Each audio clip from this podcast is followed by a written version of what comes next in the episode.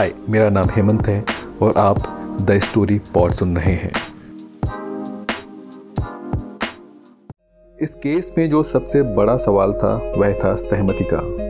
जब बंद दरवाजे के बाहर खड़े लोगों ने मथुरा को आवाज़ दी थी तो बदले में उसकी आवाज़ किसी ने नहीं सुनी थी। शायद मथुरा ने कोई आवाज़ ना दी हो, शायद उसकी आवाज़ दबा दी गई हो, शायद वह इतनी दूर हो कि उसकी आवाज़ लोगों तक पहुँच ही ना पाई हो। आखिर उस दौरान क्या हुआ? यह दोनों पक्षों के बयानों और परिस्थितियों पर निर्भर करता था। इसका कोई ठोस प्रमाण नहीं था।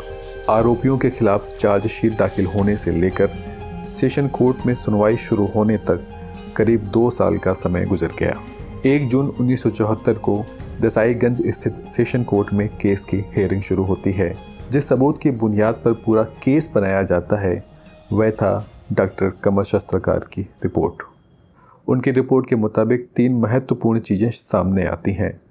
पहली, मथुरा के शरीर में किसी तरह की चोट के निशान नहीं थे। दूसरी, टू फिंगर टेस्ट की फाइंडिंग के मुताबिक मथुरा पहले से ही सेक्सुअली एक्टिव थी। तीसरी, उसकी वजाइना या उसके आसपास वीर नहीं पाया जाता। हाँ उसके कपड़ों पर और गणपत के पजामे पर वीर के निशान मिलते हैं। दोनों पक्षों की दलीलें सुनने के बाद और जो भी एविडेंस कोर्ट में रखे गए, उसके हिसाब से सेशन कोर्ट अपना फैसला सुनाता है। जो भी सबूत पेश किए गए हैं, वे आरोपियों को सज़ा देने के लिए पर्याप्त नहीं हैं। उनसे कुछ भी पक्के तौर पर साबित नहीं होता। हालाँकि ऐसा लगता है कि मथुरा ने गणपत के साथ शारीरिक संबंध बनाए हों, लेकिन किसी सेक्सुअल संबंध को बलात्कार नहीं माना जा सकता। दोनों के बीच ज़मीन आसमान का फ़र्क होता है। जज को यह भी लगा कि मथुरा ने रेप का जो मामला दर्ज कराया है, वह सिर्फ़ और सिर्फ़ समाज और अपने प्रेमी अशोक के सामने खुद को चरित्रवान साबित करने के लिए किया है।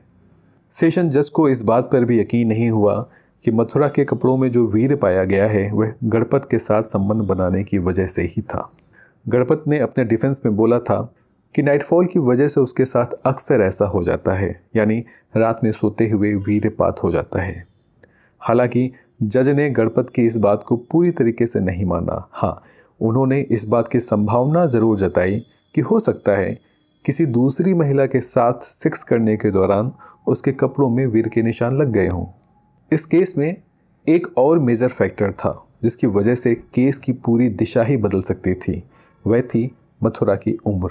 आईपीसी की धारा 375 भाग 6 में इस बात का प्रावधान है कि अगर 16 साल से कम उम्र की किसी लड़की के साथ सेक्सुअल इंटरकोर्स होता है तो वह उसकी सहमति से हो या बिना सहमति से, कानूनी तौर पर उसे बलात्कार माना जाएगा। डॉक्टर कमर शास्त्रकार की रिपोर्ट के मुताबिक, जब यह घटना घटी, तब मथुरा की उम्र 14 से 16 साल के बीच थी। इसके जवाब में कोर्ट ने कहा, मथुरा की उम्र साबित करने वाला सबूत भी भरोसे के लायक नहीं है। फाइनल वर्डिक्ट में कोर्ट ने दोनों अभियुक्तों को बिना किसी चेतावनी, निर्देश या सजा के बरी कर दिया। वहीं मथुरा को शॉकिंग लायर बताया, जिसकी गवाही झूठ और मनगढ़ंत बातों से भरी थी।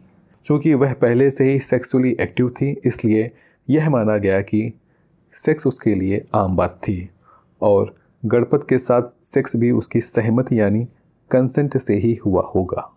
दो साल तक चली इस लड़ाई ने मथुरा को थका दिया। उसकी सारी उम्मीदें अब खत्म हो गई थी। कहाँ वह अपने गुनहगारों को सजा दिलाने की आस लगाए बैठी थी और कहाँ कोर्ट ने उसे ही गुनहगार बना दिया, झूठा साबित कर दिया। मथुरा के सामने कई चुनौतियाँ थीं, लेकिन सबसे बड़ी चुनौती थी पापी पेट की। कोर्ट, रोजी रोटी और भविष्य के बीच पिसती लड़की को अपना घर और अपना पेट भी देखना था। आगे का रास्ता समझ नहीं आ रहा था। उसके पास कोई पुरखों की जमा पूंजी तो थी नहीं, ना कोई सरकारी नौकरी कि हर महीने उसे तनख्वाह मिलती रहे और घर चलता रहे। कोर्ट के चक्कर लगाती तो काम पर नहीं जा पाती, भूखी रह जाती। पेट को भरती तो उसकी लड़ाई अधूरी रह जाती।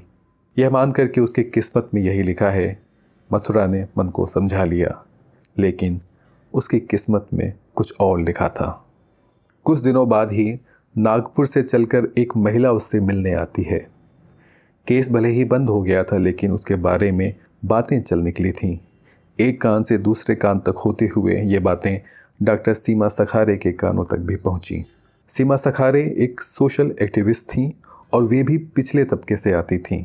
महिलाओं और समाज के निचले पायदान के लोगों के बीच उनकी अच्छी पहुँच थी और उनसे जो भी बन पड़ता था, वह करने के लिए हमेशा तैयार रहती थीं।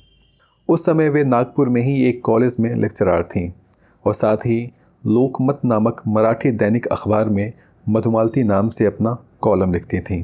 मथुरा की कहानी सुनने और उसके हालातों को देखने के बाद उन्होंने इस केस के बारे में लोकमत में लिखना शुरू किया। सेशन कोर्ट का फैसला उनके गले से नीचे नहीं उतर रहा था। एक अकेली बच्ची, आदमी के बनाए उस चंगुल में फंस गई थी जिसमें आदमी ही अभियुक्त था, वही वकील वही जज उसी की दलीलें और उसका ही फैसला। इसलिए उन्होंने सेशन कोर्ट के फैसले के खिलाफ हाई कोर्ट में याचिका दायर करने का फैसला किया और इस पर दोबारा सुनवाई की मांग की। इस उम्मीद में कि जो चीज़ें सेशन कोर्ट ने कंसिडर नहीं की या अपनी सुविधानुसार पेश की, उन्हें अनबायस्ड तरीके से देखा जाएगा। जिस तरीके से एक गरीब आदिवासी लड़की के चरित्र को दागदार किया गया, उसके लिए किसी की जवाबदेही तय की जाएगी, ताकि जो लड़की पहले से ही समाज में सबसे निचले खाने पर है, कुछ और नहीं तो उसे अपना हक तो मिल सके। पिटिशन दाखिल होने के बाद बॉम्बे हाई कोर्ट की नागपुर बेंच ने मथुरा के केस की स्टडी की और पाया कि केस की दोबारा सुनवाई के लिए पर्याप्त वजहें मौजूद हैं। एक बार फिर से मथुरा की उम्मीदों को पंख लग गए। लेकिन इस बार मन के किसी कोने में एक शंका भी थी। इस बात की क्या गारंटी है कि हाई कोर्ट वही फैसला नहीं करेगा जो सेशन कोर्ट ने किया? सिर्फ़ जगह ही तो बदली है। कानून तो वही था, सिस्टम तो वही था। तकरीबन दो साल तक यह केस हाई कोर्ट में भी चला और 12 अक्टूबर 1976 को हाईकोर्ट ने अपना फैसला सुनाया।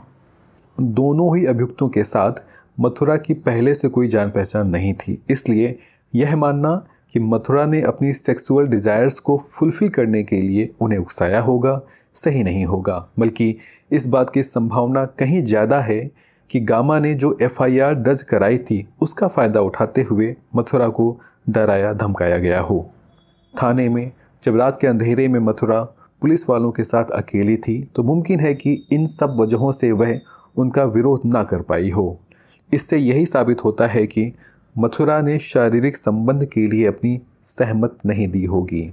रही बात इसकी कि वेजाइनल पार्ट्स में वीर नहीं मिला तो उसकी एक बड़ी वजह है रेप टेस्ट का समय, जो कि घटना से करीब 20 घंटे बाद हुआ था। और यह माना जा सकता है कि इस बीच मथुरा ने नहा लिया हो। अपने फाइनल वर्डिक्ट में हाईकोर्ट ने बोला दबाव या धमकी में किसी दूसरे व्यक्ति की सेक्सुअल डिज़ायर के सामने पैसिव सबमिशन करने को किसी भी तरह से विल या कंसेंट के तौर पर नहीं देखा जा सकता। हाईकोर्ट ने सेशन कोर्ट के फैसले को पलट दिया और गणपत, जिस पर रेप का आरोप था, उसे पाँच साल की सज़ा सुनाई। वहीं तुकाराम को किसी स्त्री की मॉडेस्टी को आउटरेस करने, यानी उसका शील भंग करने के इरादे से उस पर हमला करने के तहत एक साल की सज़ा सुनाई। अब न्याय उसे मिल गया था, लेकिन एक हकीकत यह भी थी कि इस सब के बावजूद उसकी ज़िंदगी में ज़्यादा कुछ बदला नहीं। हाँ उसे इस बात की तसल्ली ज़रूर थी कि उसके अपराधी सलाखों के पीछे हैं। भले ही चार साल लग गए हों, लेकिन उसकी जंग, उसकी लड़ाई बेकार नहीं गई। हाईकोर्ट ने उसका सम्मान उसे वापस दिला दिया। मथुरा के पास इतना समय या पैसे नहीं थे कि इस मौके पर खुशियाँ मना सके, पार्टी कर सके, लेकिन अब वह नए सिरे से खुद को खड़ा कर सकती थी। यह सब पीछे छोड़कर आगे का सोच सकती थी। एक बार फिर से अपनी ज़िंदगी बिना किसी बोझ के जी सकती थी। मथुरा की लड़ाई क्या यहीं ख़त्म हो गई? क्या उसके सारे सवालों के जवाब मिल गए? या इस कहानी में कोई और ट्विस्ट बाकी है? इन सब के बारे में बात करेंगे हमारे अगले एपिसोड में। Stay tuned.